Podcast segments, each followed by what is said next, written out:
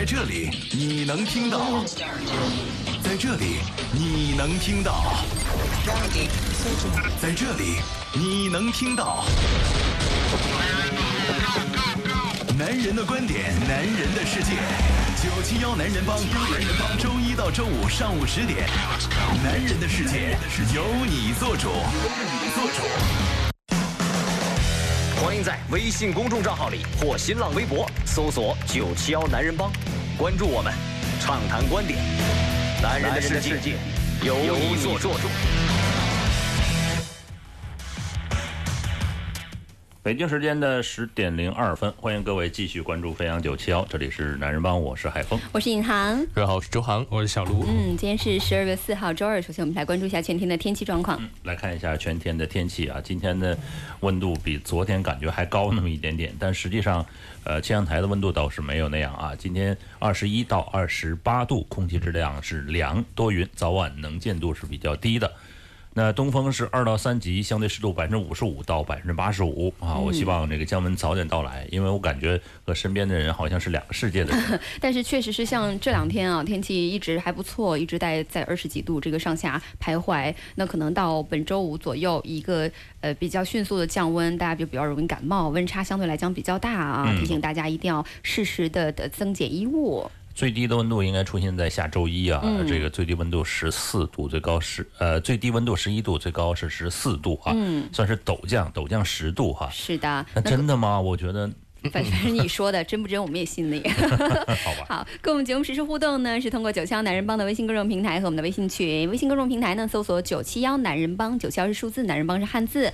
那微信群呢，入群方式是在微信搜索好友的情况下，搜索“男人帮群”这四个字全拼就可以找到我们了。同时呢，这一个小时的时间给大家准备了一个互动话题，跟大家聊一聊。小卢，互动话题是什么？啊，也就是十二月三号，就是昨天，咬文嚼字的编辑部公布了二零一八年十大流行语，分别是命运共同体、锦鲤、店小二、教科书式、官宣、确定过眼神、退群、佛系、巨婴跟杠精。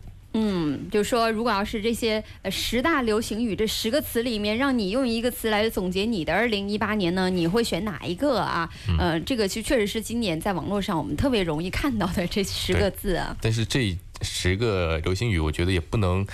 概括每一个人的二零一八年吧，我看大部分其实还有很多人不认识的。硬选一个嘛？对，哎，不是，关键是这十个流行语，你大概都知道它后面的新闻背景吗？什么意思？对对，当时的新闻背景可能大家也不一定全部都记得，是吧？对，这个呢，我只有好像这个最后的这个杠精呢，因为自己是，所以就 哎，不是自己是，在我那个我聊天做聊天节目的时候啊，有一个朋友在这个什么呢，在微博上，他经常是跟我抬杠，嗯，就就是几。个电话，他总猜测，没事儿。我觉得他算是一个调节气氛的一个人吧，我还挺喜欢这这个杠精的啊。但是这个杠精好像只有这个词，我其他九个词我都了解，对对，我都都知道。佛系。嗯，这这哦，对你只有杠精不太了解，然后其他都了解啊。对对对对，杠精你应该了解呀，这个我觉得特别字面啊。对呀，不，我就我说的是新闻背景，我不太了解。其实它就是它这个没有一个固定，这个词倒是没有，确实一个没个呃固定背景，确实是就是形容网络上的一类人啊，只能说形容你你所知道的那一类人啊，就是说见谁跟谁谈谈杠。对对对对对对。那确认过眼神，你知道什么意思吗？哎呀，确认当然知道了，一首歌，然后呢？呃，来唱出来。不不，呃，我我记得是在小视频当中会流行多。这是林俊杰的一首歌，其实你们肯定猜不到这首歌的这个歌名是什么。其实跟这个现代意充满爱情意味的这个确认过眼神没什么区别，没什么区别，没什么关系，没什么关系。对，这个其实好像应该叫。是叫赤壁吧，还是叫什么呀？反正是一个三国的一个名字啊。是确认过眼神，你你你不不是对的人啊。对。那这次呢，还有一些词，就比如说命运共同体啊、锦鲤啊什么的，这些其实大家也非常常见。如果要是硬在这十个流行语当中选一个，觉得呃第一能总结你的二零一八年，或者是说你二零一八年也常用这个词的话，你会选哪一个呢？如果是我的话，我觉得这个词可以总结我的一生。佛佛系，特别不适合你。是吗？嗯，这不，我觉得形容帮主可以啊。然后，然后尹航你会选哪个？我选退群。退群。我觉得我二零一八年退了好多群，因为呃，我好像是可能是这这个二零一八年这一年啊，就是我觉得我我好像就是与人沟通，或者是说、呃、这种 social 的欲望特别特别淡，嗯，以至于我就很怕在各种群当中大家艾特到我，哪怕这个艾特所有人，然后我的这边响了，我都一阵紧张。所以如果要是让我硬选一个的话，我选退群啊。嗯，那小卢呢？你会选哪个？哎，我顺便先插一句嘴问一个好吗？嗯就是如果我退群了，在那个群里面是有显示谁谁谁退群了吗？哎，对，这个我很好前以，前是会有的，好现在好像没有。现在好像没有了吧？没有了对，是吧？那我就悄无安心了声。息的退群 对我悄无声息的退群了。对不然的话小卢选哪？我想选锦鲤，啊，嗯因为好像从八月份到九月份开始，然后就突然铺天盖地的在朋友圈有这种锦鲤的信息你也转过是吧？对，但是我从来没有中过，可能我是锦鲤绝缘体吧。没没有中过。中过，我真的不太懂，就锦鲤中是什么意思呢？呃就是中奖抽奖，对就是抽奖的意思。啊。那其实你更在乎的是这个抽奖的过程，而不是说自己要求锦鲤，对吧？对，啊，嗯其实很多人是求锦鲤保平安之类的了啊。嗯啊，当然这个锦鲤被引申成其他的各种各样的含义了，嗯不完全像原来那个。然后这个所谓的保平安呢，也被调侃哈，是也有人拍的什么不是什么锦鲤的，拍了其他的东西，然后对。此为锦鲤哈。呃，特别是像一些这个，比如高考的时候啊，嗯等等这种求职的时候啊，好像一定要转一下这个东西啊。那今天呢，我们就一起总结了一下这个呃、这个十大二零一八年的流行语，那分别是命运共同体、锦鲤、店小二、呃教科书式、官宣、确认过眼神、退群、佛系、巨婴和杠精。那这个十个在网络上二零一八年的十大流行语，如果用一个词你特别常用，或者是说你可以总结你的二零零八年，你会用哪一个啊？大家可以通过九霄男人帮的微信公众平台来挑一个，pick 一个啊。对，那我们一起听这首歌呢，就是我们刚才说到的“确认过眼神”这个词，到底是来源于哪一首歌的？那歌名呢，也跟大家公布一下，叫《最赤壁》。欢迎在微信公众账号里或新浪微博搜索“九七幺男人帮”，关注我们，畅谈观点。男人的世界由你做主。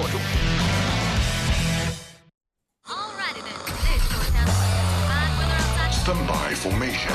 男人车世界，车世界。好的，关注到今天的男人车世界。刚刚我们在聊二零一八年的关键词啊，当中有一个叫官宣啊，那接下来这条消息叫做官宣。看看啊，这个一直都是传闻的消息，今天终于变成官宣了，就是一汽丰田呢将以国产雷克萨斯的这个。生产作为它未来的努力方向啊，我们来看看。其实近几年关于雷克萨斯国产的消息是层出不穷的。那我们现在在昨天呢是拿到了一个呃一中国一汽官方公众号获得的一个消息啊，而且他把这个雷克萨斯呢也是写在里面。我们看看具体是什么。嗯，是的，这次呢，他在官方公众号上面就公布说，一汽丰田的未来努力方向就是用十年左右的时间分三步走。我们一起来看一看啊。第一步呢，就是推出包括一泽在内的四款新车和六款新能源的车型，准备要先稳稳固这个八十万辆嗯基盘。对对对，另外，第二步就是导入 B 级的 SUV 啊、MPV 这些车型，到二零二三年准备要实现一百万辆的销量。对，第三步就是我们刚才讲到的导入雷克萨斯的这种豪华品牌进来。对，其实我觉得最重要的就是第三步啊，前面的话都是它品牌的愿景和规划，那实不实现得了呢，还要看自己。那第三步呢，其实是蛮令我们。振奋或者觉得惊讶的，因为雷克萨斯品牌一直到目前为止呢，都一直都是在日本的九州工厂进行生产的，在全世界范围之内呢都没有，就是在他国进行国产啊。那现在因为可能也是随着市场的需要和我们国内的技术的进步呢，导致未来一汽丰田将有机会啊导入到雷克萨斯，因为这是它的官宣啊。我觉得很多事情只要他说出了口，应该就是能做得到啊，嗯所以我还是很期待这件事情的落地啊。嗯，是的，其实如果要未来国产的话，雷克萨斯这个品牌在中国市场的发展也应该会有一个呃更新的局面给到大家啊。这个就是我们今天看到的中国一汽官方的公布消息。是的。另外嗯呢，今天来聊一款这个最新款的一级，明年年初要上市的新车，一起来关注一下啊。对，呃，全新款的 E 级呢还是挺令人期待的，因为呃，它会换装全新的发动机啊，它这个发动机的代号叫做 M 二六四啊，终于是要来了。呃，外观和内饰呢基本是保持不变的，但是换装了这个发动机之后呢，就变成一个国六排放的标准了。嗯，而且这个命名方式也发生了改变，比如说新款的 E 两百 L 将会更名成为 E 二六零 L。嗯，那之前这个 2.0T 发动机呢，呃，这个系列就换成了一点五 T 的直列四缸的发动机，跟启动发电机组成的一个四十八伏的轻混的系统。那其中发动机的最大功率是一百八十四马力，另外就是新款的 E300L 的变化就是换装了 M264 的 2.0T 的发动机。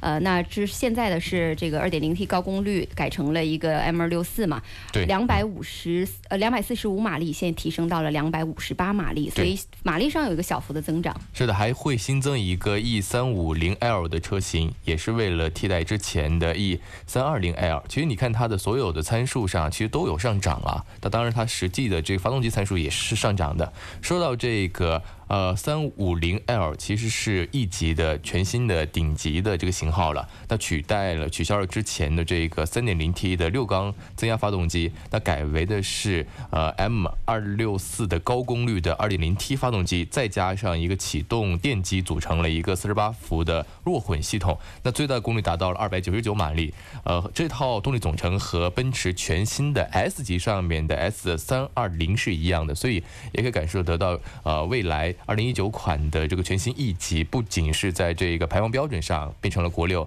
而且在各方面的动力参数上呢，啊标准上都进行了一个进化，还是蛮令人期待的啊。另外就是能看出来，大家现在在选车上面啊，还有一个可能比较关注的点，就是以后稍微大一点排量的车，可能管控更严格了。包括这个一级现在已经取消了六缸的发动机嘛，因为很多朋友对这个六缸这件事情，或者是八缸啊，以以前这种大缸数的、多缸数的还是比较追求的。现在呢，全部换成了像这种 1.5T 加48伏的弱混，包括 2.0T 或者 2.0T 加48伏的弱混这种动力系统啊。其实我想说，趋势了。我说的是，其实，在呃发动机的绝对参数上呢，其实并不比当年的这个六缸发动机差。是的。但是唯一的区别可能就是六缸发动机的平顺呢，可能是四缸发动机所替代不了的。嗯。但是这也是随着这个政策的发展，而且环保的需要嘛，但还是可以理解的。所以奔驰在这方面做的还是算非常迅速的。你看，它在第一时间就布局了这个国六排放的标准。那现在，据我所知啊，因为最近也经常去奔驰探店嘛，所以我得知这个国六标准呢，可能在啊二零一九年。年初的时候呢，就陆陆续续全部换成了国六的标准了。是的。那所以这个速度比起很多其他的品牌，包括一些呃其呃同样的豪华品牌，还是要迅速很多的。证明呃随着政策的这个布局的话呢，应该要提前一步了。特别是在深圳，深圳应该算得上是全国最早布局国六的呃之一的一块地区了，对吧？嗯，是的。这次的奔驰 E 的改款呢，一方面就是应对国六的排放标准，另一方面就是想要借这一次去发展它的混动车型，因为确实现在这个新能源车型还是比较好卖的啊，传统燃油车呢越来越也不能说大家不喜欢，只能说呢一个大趋势吧。另外呢，呃，如果要是纯电的车型呢，续航里程啊，或者换电池的成本啊，或者之后维修啊，或者是说以后这个电池怎么回收啊等等，都是可能大家在考虑的问题。所以作为一个混动车型去过渡这个产品，确实是一个比较好的方式。对，其实这也是很重要的一点啊。我甚至觉得未来汽车的发展形态呢，呃，可能终极形态呢，还是以一个。呃，这个纯电或者呃新能新的燃料新能源的这个形态出现了，氢能源，对对对，但是呃，但是在这个过渡期间，我觉得目前为止呢，混动汽车还是会比呃纯粹的纯电汽车更加的实用啊，嗯，而且作为消费者可能更好接受，对吧？是的，是的啊，那我们继续来关注下一条消息啊，就是新款的斯柯达的心动是正式上市了，嗯啊，两厢紧凑型的一个轿车，然后它的这个售价区间是六万九千九起啊，价格非常便宜，嗯，六万九千九。九到十万九千九，其实外观变化并不大啊，还是用了现款车型的整个的设计语言。车头呢用了直瀑式的中网，采用了镀铬的装饰条。大灯相对很简单啊，但是整体的辨识度还是很高的。呃，侧面的腰线是比较硬朗的，直接连接到尾灯，所以其实是有动感的。嗯，再看内饰，内饰相对来说也是比较中规中矩，也符合这个斯柯达品牌一贯的设计风格了。然后继续会用到一个双炮筒的仪表盘的设计，再搭附搭配一个三辐式的运动方向盘。不过中控屏幕进行了升级啊，变成了八英寸的液晶显示屏，而且还支持了智能的手机互联、蓝牙通话、语音以及通讯录这些丰富的拓展功能。嗯嗯，那看这款车的内饰和它的配置，其实豪华感会较现款会有提升了。嗯因为这款车毕竟还定位的就是一个十万元左右的一个家用型的车型啊。是十元以内哈。嗯动力方面呢，这个斯柯达新的心动全系是采用了一点五升自然吸气的发动机，最大马力一百一十匹马力，最大扭矩一百五十牛米。传动方面呢，匹配的是一个五档的手动或六档的自动变速箱。我觉得这个车特别适合在西方或中方的情人节进行预售跟推出啊。因为我送你心动嘛送你台心动啊，对呀这个名字起的多确实浪漫，呃，也挺好听的。因为斯柯达品牌它的车型呢，其实比较适合那些喜欢德系车，但又觉得大众品牌的车型过于单调，或者价格相对来说没有什么性价比，选择斯柯达品牌，特别心动这款车呢，呃，我觉得还是蛮合适的，因为它各方面都进行了升级啊，内饰和发动机动力，那现在也是匹配到了现在最主流的来自啊大众集团的一套动力系统，我觉得应付家用是没有任何问题的啊。嗯，是的。另外呢，今天我们聊到一个车型是，其实我每次，呃，提到这个品牌都稍微有一点唏嘘啊，就是斯巴鲁。今天聊到的是斯巴鲁的 XV PHEV 的车型正式发布的一个消息啊对。，其其实这个哎也让我挺意外的，因为大家一说到斯巴鲁呢，它首先呢是一个进口的车型啊，在国内销售的。那第二呢，它最厉害的地方在于它用的是这个水平对置发动机，而且用到的是这个全时四驱的系统。那当它也去开始做 PHEV，也就是插电混合动力车型的时候呢，会让我们觉得还是有一些意外的，因为毕竟你要做插电混合动力系统，那之前的那些传统还是否保留，对吗？嗯包括它的这些动力系统，呃，我们现在可以拿到的消息，其实还是在外形方面还是延续了燃油版车型的这个造型，主要的区别是在内部换装了全新的动力系统啊。嗯，这次呢，新车会在年底在美国正式上市，起售价大概是合人民币二十四万两千九。那其实它跟燃油版最大的区别就是后左右的这个翼子板上面加了一个充电的接口，上面有 Plus in 的字样，就是说明是一个插电混动的身份。其实大家比较关注它的这个数值啊，它的油电综合续航里程是达到七百七十二点五公里。对，呃，我们一直说，呃，插电混合动力系统为什么符合现在的新能源政策呢？也是因为它的这个续航里程啊，对比起纯电来说还是很有优势的啊。你看，它可以达到七百七十二点五公里，那其实跟我们之前说的那个极限的雅阁混动稍微还是差一点点啊。但其实这样的一个成绩已经非常不错了，特别是在最近，虽然油价降了一点点啊，但是其实大家还是觉得，呃，能够省油的车型更好一些，特别是一箱油能跑七百多公里。那毫不夸张的讲，甚至有些朋友一个月都不用再加油了，就是一个月加一次油，这还是蛮方便的从经济一件事。性啊、到环保啊，当然都是好事啊。嗯但是只我们只是其实觉得，可能对于某些车型的个性，原本我们觉得它的性格来讲，可能要有一个转变。对，因为说到斯巴鲁品牌呢，它一直都是相对来说水平对置的发动机嘛。嗯那之前的这个 XV 这款车型应该是2.5升的水平对置的发动机。那我们现在看到 PHEV 车型，它的排量会有所减小，变成2.0的自然吸气水平对置发动机了，嗯而且还和两台电动机组成了一个插电混合动力系统，而且匹配的是一个 CVT 的变速箱，也依旧会搭载呃 W 呃 D 的四驱系统了。那其实啊，在它的这个核心动力方面是有一些变化的，那肯定在极限性能方面不会像之前的燃油版车型那么强劲啊。嗯，是的，它这次呢配置方面其实蛮好的。呃，除了配了八英寸的中控屏、StarLink 的车载系统、无钥匙进入启动、自动空调等等，还有就是斯巴鲁主推的 iSign 的这个驾驶辅助系统啊。呃，斯巴鲁一直就是在我们国内市场卖的就是不是特别好，但不知道在它的性格在越来越适应市场的这个情况下，大家会不会对它的这个车型的销量有所改观啊？斯巴鲁品牌是那种喜欢的人特别喜欢，对那不知道的人呢，可能根本不知道这是什么品牌的车的一种车型啊。嗯其实我觉得，呃，包括其实我们现在啊，就是对于一个豪华品牌慢慢在下沉，慢慢价格低下来之后，呃，很多消费者可能更愿意以同样的价格买一个豪华品牌。对，那当然，所以这也是斯巴斯巴鲁在近些年来销量不振的一个原因啊。所以我觉得他们需要一些突破点，啊哪怕就是你做个性也好，或者说你做这个极致的定制化也好，还是需要一些变化。那其实这一款车型其实看出了他们的态度，就至少是他们对市场是有一定的妥协吧。还是很敏感的，因为知道就是呃，现在主流的趋势还是一个新能源，插电混合动力一定还是会有一定的优势的啊。是，但是其实它嗯在它的个性上，它的水平对置发动机还是有一定保留的。其实斯巴鲁一直都是特别研究车的人，就很爱啊。是是是的，是的。是啊我们再来看到，同样也是一个呃，可以说是很特别的车吧，呃，也有新能源的属性啊，就是比 Polo 还要小的一款呃大众的纯电动车准备换代了。那车名呢，竟然带了一个感叹号。这 车名我们都读不出来，它叫做大众 E Up 叹号，对一个 就是大家一定要记得后面有个叹号。对，有个感叹号啊。其实它加感叹号的原因呢，也是让我们所有的人第一次了解它的时候印象更加深刻。好可爱啊！对，呃，其实这款车型之前有啦，就是叫大众的这个 app，但现在加了一个 e app。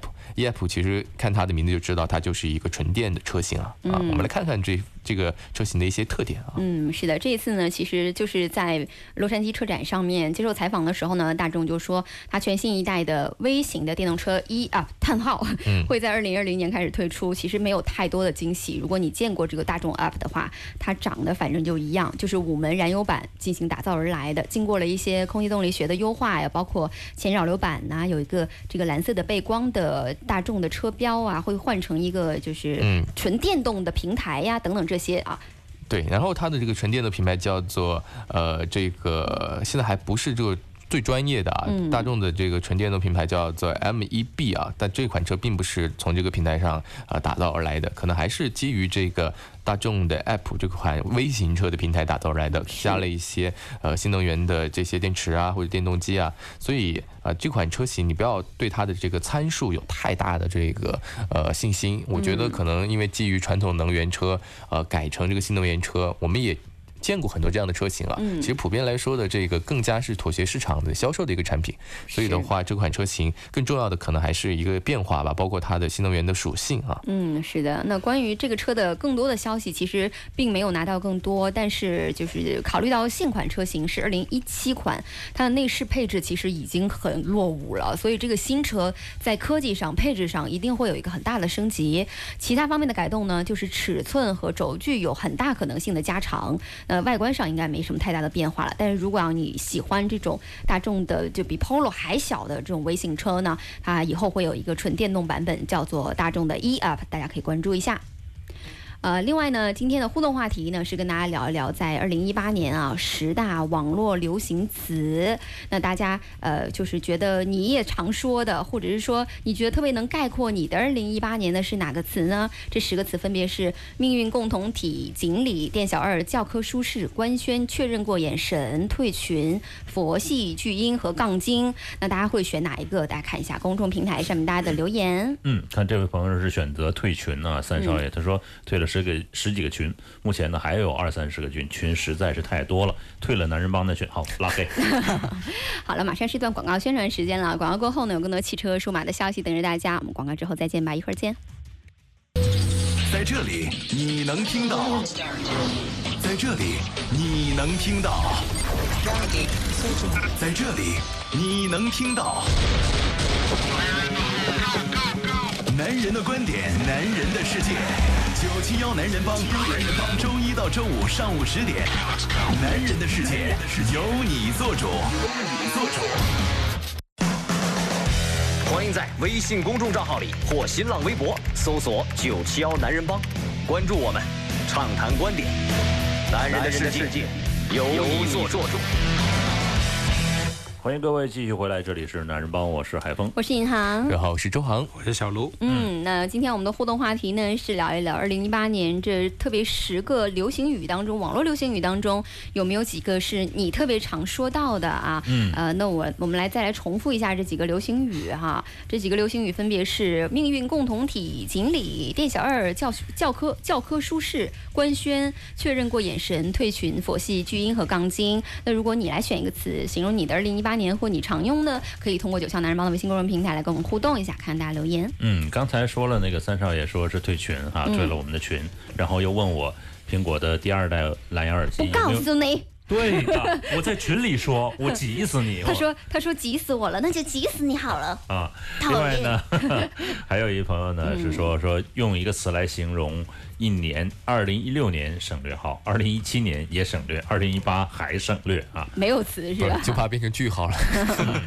啊，另外呢，这个幸福一直都在选官宣吧，啊，这个本人官宣那就结结了婚，二零一八年是吧？呃他，说他没有正在官宣了，嗯。读完他的这个留言啊，本人官宣，二零一八的目标是要存三万块啊，目前已经达到一半了，时间已经达到一半了，钱的话呢还差两万五哈，哎后面的五千还是老板十二月一号的工资，对。很准确啊。嗯。我以为说二零一八年的目标是要存三万块，现在还差四万，对 但就是是欠了一万块钱。但是他对官宣的理解有偏差呀。不不是，只是当时那个新闻啊是因为一个结婚嘛，对啊。那之后其实各个用官宣的理由都不一样的，都可以啊。我在我生命当中，我觉得只有结婚才能用不不官宣。不，后来其实各个连品牌发新手机啊等等都爱用官宣其。实官宣这个词呢很嗯正常，就是他们是借用了这个来调侃而已。开玩笑，就官对对宣体嘛，对吧？嗯，啊，另外呢，还有说呢，说你们说的我都不选哈。这个二零一八年他最喜欢的一个是小哥哥，一个是小姐姐哈，好吧？嗯，另外还有一个这说种装嫩的人哈，选择确认过眼神，因为遇见了对的人，嗯这个真的这个很很甜蜜啊很甜蜜啊。那我们继续来看今天汽车部分的消息哈。对，我们刚刚说完了大众的这个 e app 这款车型啊，其实大众。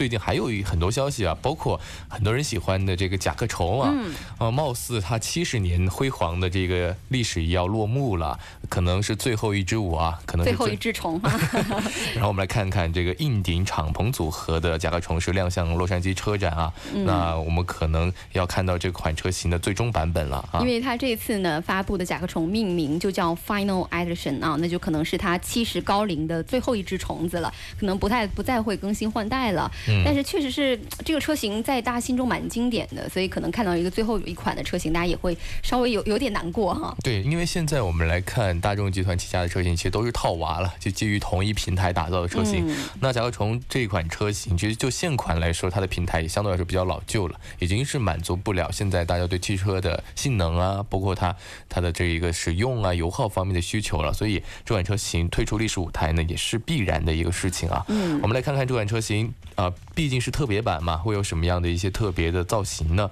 它有这个 SE 和 SEL 两个版本，还有这个 Cooper 和敞篷两种车身的设计啊，其实可以看得到，其实最后一支舞还是跳的蛮精彩的。嗯，是的，这个其实甲壳虫确实还是经历了非常多的历史，是从一九三八年就开始有这个甲壳虫这个车型了啊。呃，从所有的这个年代一直走下来。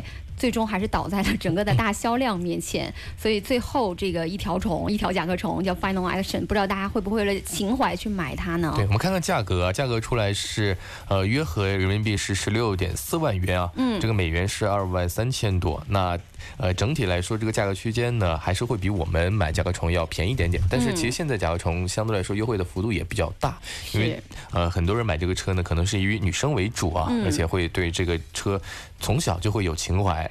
它这个颜色啊，最后出的这个 Final Edition 的颜色，就真的很像《名侦探柯南》里面。嗯 那款车啊，就是黄色的甲壳虫是吗？就是米米黄色吧，就阿笠博士开的那一台。嗯那这次呢，基本上会用黑白灰三种基础色，配上米色，加上这种呃蓝色，就是灰蓝色啊，作为特殊颜色。呃，另外呢，敞篷版的 SEL 还会有一个棕色的软顶软顶棚。那整个呢，其实偏复古的这种感觉吧。对，然后我们看到它的这个内饰其实也会偏复古吧，因为它会用这种菱形的刺绣座椅来增加这款车的年代感。在动力方面呢，搭载的是呃 2.0T 的涡轮增压发动机，最大马力达到了174马力，峰值扭矩是249牛米，匹配的是台六速的手自一体变速箱啊。那这是它的动力的参数。那整个它的各方面的特点结合起来呢，还是值得让那些对这款车有情怀的人出手的。是，哎，名侦探柯南已经八九百集啦，这台车也走到了生命的尽头了，哎呀，很难过呀。对对对，当然我们说是特别版啊，嗯说不定未来还会有一个新能源版。对对，复复古版，复古版啊，或者说为向它致敬的版本啊，但现在目前为止，我们是看它的这个名字啊，可能呃叫最终版嘛，所以的话，嗯呃很有可能就是这一代车型，至少现款的甲壳虫是不会再升级了。嗯，是的。另外呢，今天汽车部分再讲一条，最后一条消息是这个帮主的前女友，哎呦哎呀大众途观途安。我呃这个不是前女友了，是现在还在用的啊，啊正式呢，我跟你说。啊、途安 L 这次呢会有一个加长，对标的是本田的奥德赛。那今天我们一起来关注一下它的谍照。对，其实我觉得还是很意外啊，因为途安呢，他加长之后呢，他对他的大哥就形成很大的威胁了，因为大哥是夏朗，那夏朗呢也是帮主很想再娶的一位新娇娘了。夏朗是这样，夏朗到目前为止还是原装进口，它没有嗯对对，还在还在在，追这个女人。所以呢，图安呢，他是想这替代这个，就是说长轴距的，包括能够更多载人的这么一个功能，嗯所以他做了这款车。对，我们看到它预计加长将会达到这个四点七米啊。那现款的途安的车长其实才四五米五左右，那得力于这个车身长度的加强呢，它的这个。车内的空间肯定是有升级的，因为途安现在本来就有七座车型嘛，但是我们普遍的感受呢，包括帮主自己使用车的型的感受呢，觉得第三排啊还是有点鸡肋，对吧？特别是有的七座车型啊，嗯但是狗都嫌挤，但是这个帮主，你看现在这个途观 L，你的限期都加长了，有没有可能就是一一生只爱一个人，一生只买一台车？呃，肯定会换一个车型，因为四米七了，现在，四米七也也就是二十厘米而已嘛。嗯，呃，而且它这个可以了。这个带带可旋转的这个座椅哦，嗯而且就可以第二排可以倒过来和第三排就对视而看。突然，我觉得特别想跟大家道歉，就我们刚才说做狗的不行，万一要是人家真的有买这台车的，人家的人怎么坐第三排啊？呃怎么想啊？突然想起了我们节目啊。没有，是这样，是就是说之前他那个确实第三排特别逼仄，只能把它放平，然后呃叫它的叫装货的空间会大一点点。嗯第三排真的是很窄。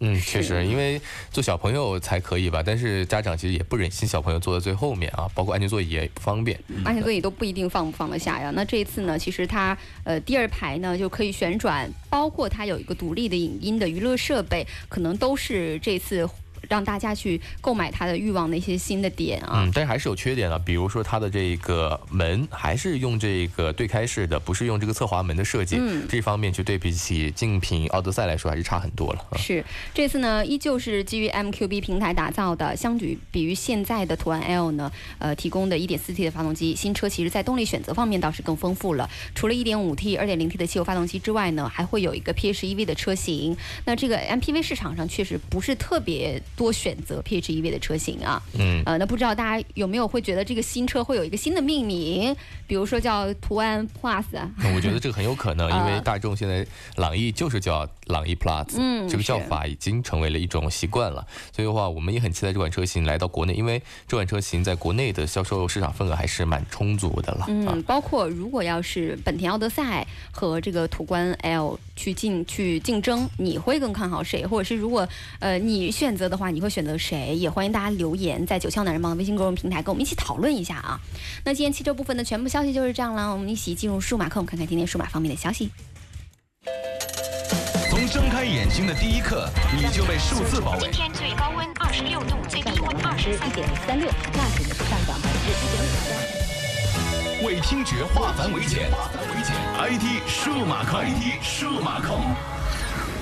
已经十二月了，嗯但是呢，各个手机厂商呢还是跃跃欲试哈。比如说，你看华为，华为的荣耀的 V 二零呢，这次是呃赵明啊，是荣耀的掌门人自己来透露的 V 二零的消息哈。嗯，是的，其实呢，前一段时间我们一直觉得 V 二零没有太多的信息流出来，倒是它的华为的 nova 四成为大家比较关注的一个焦点了啊。呃，那很多网友也在相当焦急，这个 V 二零到底是会有哪哪一些特别的地方？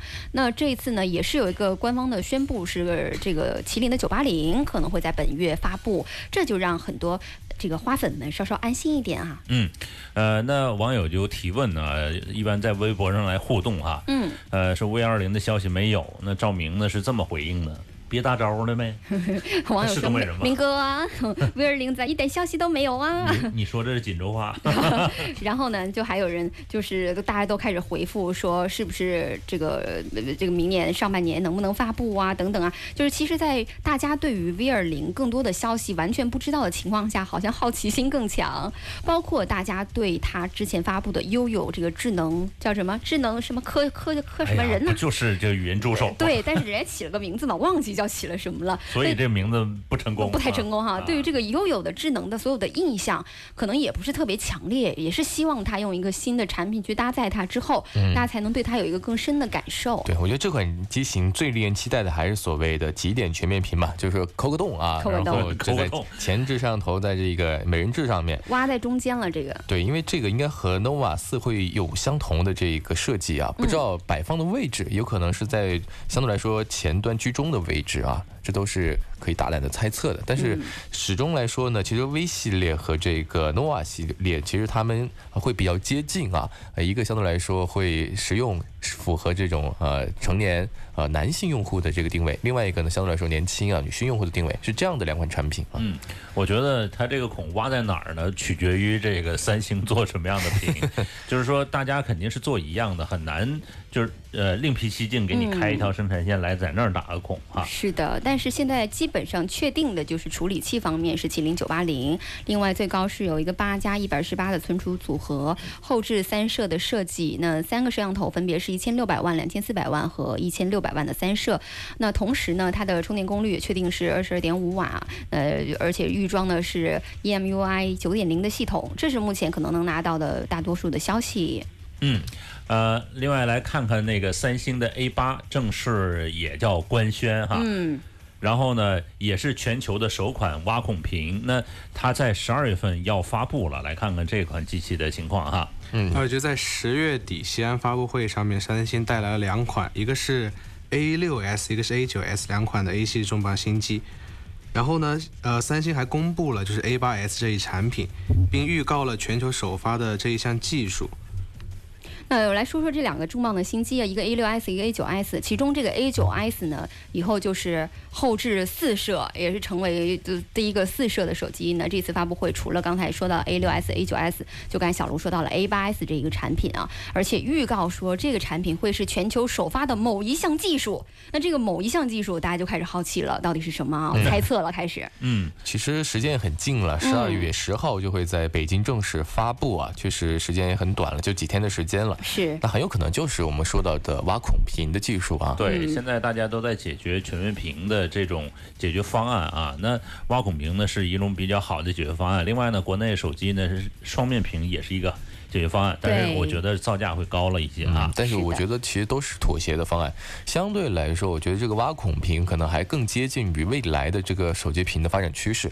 它无非就是未来能不能把这个啊挖的这个孔通过屏幕的变化覆盖，覆盖对吧？嗯这个把这个摄像头隐藏在屏幕后方，我觉得这才是一个终极形态吧。啊，嗯，目前的态势来看呢，就是三星 A 8 S 之后，华为的刚才讲到的 nova 四啊，包括我们刚才讲到的荣耀的 V 二零啊，应该都是在这个月以挖孔屏的形式亮相啊。那明年春季发布的三星的 S 十系列，应该也会采用这种设计，所以这个挖孔屏啊，也是应该是下一阵的手机的风潮。嗯但持续的时间就很难讲，因为其实我们之前也在讲说，这个弹出式的，它持续的时间真的不算太长，就是一代产品。说其实当时包括像 OPPO、vivo、小米嗯他们出这种所谓的滑盖式的全屏手机产品的时候，我们就当时预言就说这一定是一个妥协型的产品。但是挖孔屏在短时间之内啊，突然之间又出现成为下一个解决全屏的方案，还是挺让我们意外的。但是对比起这两种方案，我现在目前为止，我觉得挖孔屏可能还真的更加符合未来的一个趋势。它那按照无非就是嗯你的这种审美观点，挖孔其实还是不符合你。，当然现在是如果未来的手机上面啊，如果还有一个孔，那肯定是不可能的，那肯定是大多数用户接受不了的。那只是怎么协调这个摄像头和前置屏幕的之间的这个变化，我觉得应未来应该是有办法解决。包括我们现在陈神不是看到有很多透明的屏幕的出现嘛？其实，在这一这个调试过程当中，工程师是能够解决。这个拍照的时候出现，不拍照的时候隐身的这个功能的啊，嗯，包括之前其实我们在讲说很多特别嗯这个有不对称感、特别难受的朋友们，看到现在的挖孔屏，大多可能是挖在左右的一个小孔的时候，不知道大家会什么感觉啊？嗯就会就会觉得就是有一种特别强烈的不规整的感觉。呃，将来呢，呃，摄像头呢会不会就单单独独立出来哈、变成一个去哪？去哪？变成一个遥控用蓝牙或者其他的来控制哈、放哪儿呢？嗯那还不如说配件儿配件儿配件，配件是吧？通过这个 USB 接口，然后直接插上去的。对啊我还得带两个。大光圈的。呃，那反正目前呢，挖孔屏应该是成为今年年底或者是明年年初发布的这几款手机里的一个主流的方式吧。另外看彭博社的周一的一条报道啊，说是苹果的这个五 G 可能最早要到二零二零年才会发布哈。这个呢，我有一点点相信。为什么有一点点相信呢？因为呃，最新消息呢是苹果和高通是彻底要决裂了，嗯好像它要采用英特尔的芯片。那英特尔已经呢能不能？用了，对我，我就说全部用英特尔芯片。嗯英特尔芯片呢，能不能在五 G 的这个呃这这叫叫大潮当中能够站稳脚跟，能够满足苹果的需求？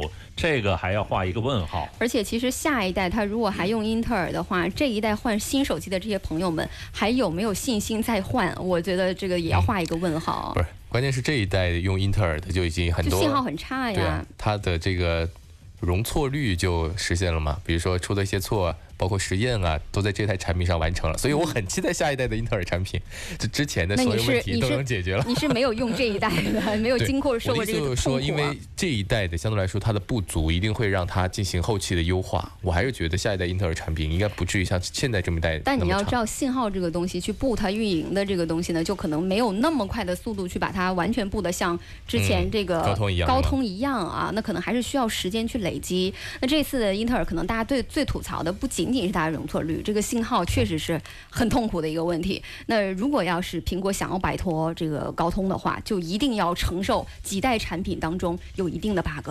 嗯，那我们可以不买吗？可以，那好吧，接下来看啊，看呃呃是苹果的另外一条消息啊，这条消息呢，我觉得好像之前呃涛哥帮我打开过啊，那我最近还是要关闭它，为什么呢？这个隔苹果有一个功能叫隔空投放啊。啊，那成为了一种犯罪工具啊！看看这条消息是怎么回事儿啊？嗯，AirDrop 其实大家用的应该还觉得还蛮方便的，特别是传送大量的照片啊等等的时候。但最近呢，就很多起利用苹果的 AirDrop 的这个技术，向很多人去发送不雅照片的事件，现在已经受到了官方的重视啊。美国纽约的市议会的就议员提出说，呃，这个让从从事这种犯罪的行为，最高处以一千美金的罚款，或者面临最高一年的刑期的监禁。嗯，其实说到 AirDrop 这个技术呢，还是我觉得还是蛮好用的。它是技术原理是什么呢？它是在 iOS 系统和 macOS 系统独有的一个功能，它利用的是蓝牙技术，在即便没有 3G、4G 和 WiFi 网络的情况下，像 iOS 和 macOS 设备之间都可以通过 AirDrop 传送这些文件啊，还有这个照片这些内容。是的啊，所以它也让这些犯罪分子也有可乘之机。因为大部分人，包括我在内啊，我的这个 AirDrop 就随时都是开的开着的。向所有人开放它。我也是。所以只要有人想给我传信息，我都能收得到。所以的话，嗯这个确实存在一些漏洞了啊，因为传的内容大家又不知道是什么啊。是的，现在这个呃所谓的犯罪叫做 cyber flashing 嘛，它如果要是你不想成为这种受害人呢，其实可以自行设置的。嗯，看看怎么办哈。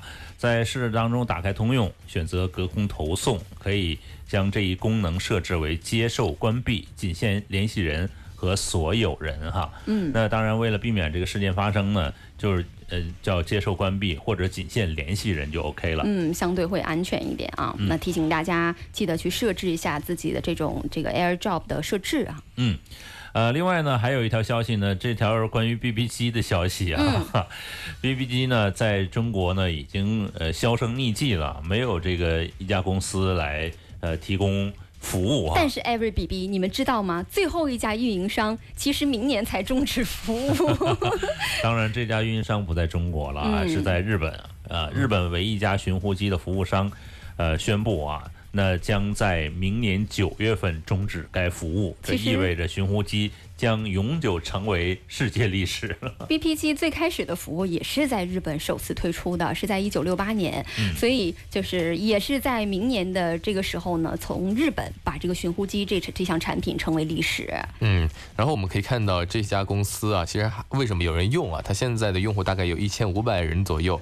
主要是当中有不少的医务人员，因为嗯寻呼机并不会发射这个电磁波，啊、影响这个医疗设备，所以会受到他们的青睐了啊。是的，嗯，呃，目前呢，这家公司呢打算分配寻呼机的频段，推出一项新的无线电的服务啊。这家公司的总裁说呢，新的服务将在其他地区为当地政府提供通讯，协助救灾的管理哈。嗯，其实它现在的这个 BP 机为什么还在服务当中，也是针对一些专业人士，他可能不不不方便用我们现在的这种通讯设备的情况下啊，嗯，那明年呢也开始要终止这个服务了，就是说明其实曾经，特别是在这个九零年代啊，达到黄金时期的 BP 机，终为成为历史了。嗯，可以成为一个收藏品了啊！大家如果有兴趣的话，家里还有吗？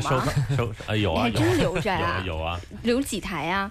汉显的吗？必须汉显的，当时联通的号码我还记得，真的假的？啊来背一下。反正也没有服务了。呃，八九零三九六六我天幺幺！的，对对。反正你说出来，我们也不知道是不是对的，不是随你说这么便背呗。溜肯定是对的呀，那是那都是要编号码的呀，曾经我们的帮主也是有 BP 机的人，对也，是不是汗显 BP 机的人哈还是机是数字的，你是最棒的。还是很高级的啊。好，今天跟我们节目的一起聊的互动话题呢，是在聊一下二零一八年那呃网络上所有的这个十大流行语当中，你觉得你哪个是最常用的呢？这个流行语分别是命运共同体、锦鲤、店小二、教科书式、官宣、确认过眼神、退群、佛系巨婴和杠精。那大家可以通过九霄男人帮微信公众平台来跟我们实时互动跟留言。那如果要是在节目之下想跟我们互动呢，依旧可以通过九霄男人帮的微信公众平台和微信群。稍后收听到的是美味乐翻天啦，我们明天再见吧，拜拜。